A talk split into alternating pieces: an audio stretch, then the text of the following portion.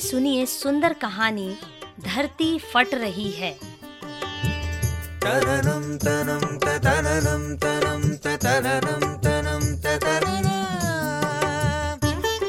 बहुत समय पहले की बात है।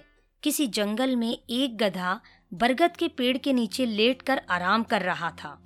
लेटे लेटे उसके मन में बुरे ख्याल आने लगे। उसने सोचा यदि धरती फट गई तो मेरा क्या होगा? अभी उसने ऐसा सोचा ही था कि उसे एक ज़ोर के धमाके की आवाज़ आई। वह भयभीत हो उठा और चीखने लगा, भागो भागो, धरती फट रही है, अपनी जान बचाओ। और ऐसा कहते हुए वह पागलों की तरह एक दिशा में भागने लगा। उसे इस कदर भागता देखते हुए एक अन्य गधे ने उससे पूछा, अरे, क्या हुआ भाई? तुम इस तरह बदहवास भागे क्यों जा रहे हो? अरे तुम भी भागो, अपनी जान बचाओ, धरती फट रही है। ऐसा चीखते हुए वह भागता रहा। यह सुनकर दूसरा गधा भी डर गया और उसके साथ भागने लगा। अब तो वह दोनों एक साथ चिल्ला रहे थे। भागो भागो, धरती फट रही है, भागो भागो। देखते देखते सैकड़ों गधे इस बात को दोहराते हुए उसी दिशा में भागने लगे। गधों को इस तरह भागता देख अन्य जानवर भी डर गए। धरती फटने की खबर जंगल में लगी, आग की तरह फैलने लगी। और जल्दी ही सबको पता चल गया कि धरती फट रही है। चारों तरफ़ जानवरों की चीख पुकार मच गई। सांप, बिच्छू, सियार, लोमड़ी, हाथी, घोड़े सभी उस झुंड में शामिल हो भागने लगे। जंगल में फैले इस हो हल्ले को सुनकर अपनी गुफा में विश्राम कर रहा जंगल का राजा शेर बाहर निकला। उसे अपनी आँखों पर यकीन नहीं हुआ कि सारे जानवर एक ही दिशा में भागे जा रहे हैं। वह उछल कर सबके सामने आया और गूंजती हुई दहाड़ के साथ बोला, ये क्या पागलपन है? कहाँ भागे जा रहे हो तुम सब? महाराज, धरती फट रही है। आप भी अपनी जान बचाइए। झुंड में आगे खड़ा बंदर बोला, किसने कहा ये सब? शेर ने प्रश्न किया। सब एक दूसरे का मुँह देखने लगे।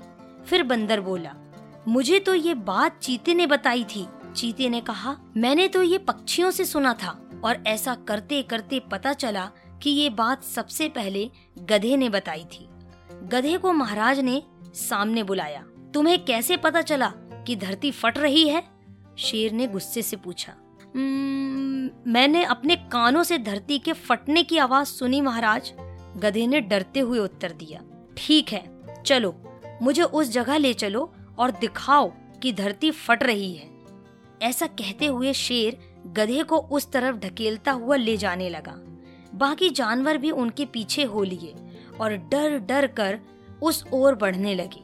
बरगद के पास पहुंचकर गधा बोला, हुजूर, मैं यहीं सो रहा था कि तभी ज़ोर से धरती फटने की आवाज़ आई।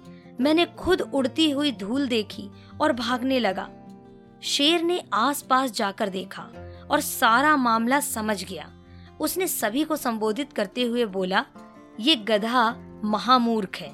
दरअसल पास ही नारियल का एक ऊँचा पेड़ है और तेज हवा चलने से उस पर लगा एक बड़ा सा नारियल नीचे पत्थर पर गिर पड़ा। पत्थर सरकने से आसपास धूल उड़ने लगी और ये गधा ना जाने कैसे इसे धरती फटने की बात समझ बैठा। शेर ने बोलना जारी रखा, पर भाइयों, ये तो गधा है। पर क्या आपके पास भी आपका दिमाग नहीं है? जाइए, अपने घर जाइए और आइंदा से किसी अफवाह पर यकीन करने से पहले दस बार सोचिएगा। दोस्तों, हमारी लाइफ में भी कई बार ऐसा होता है कि हम किसी अफवाह को सुनते हैं और उस पर यकीन कर बैठते हैं। इसलिए हमें किसी की भी बात में यकीन करने से पहले अपना दिमाग ज़रूर लगा लेना चाहिए और ये भी समझना चाहिए कि अगर सैकड़ों लोग भी किसी गलत चीज़ को बढ़ावा दे रहे हैं तो वो भी गलत ही कर रहे हैं।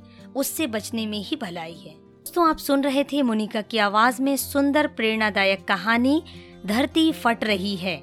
दोस्तों, यदि आपको मेरे द्वारा बोली गई कहानियाँ पसंद आती हैं तो आप इस चैनल को सब्सक्राइब करें। यदि आपने सब्सक्राइब कर लिया है तो इन कहानियों को अपने दोस्तों के साथ शेयर करें, ताकि उन तक भी ये सुंदर, प्रेरणादायक कहानियाँ पहुँच सकें।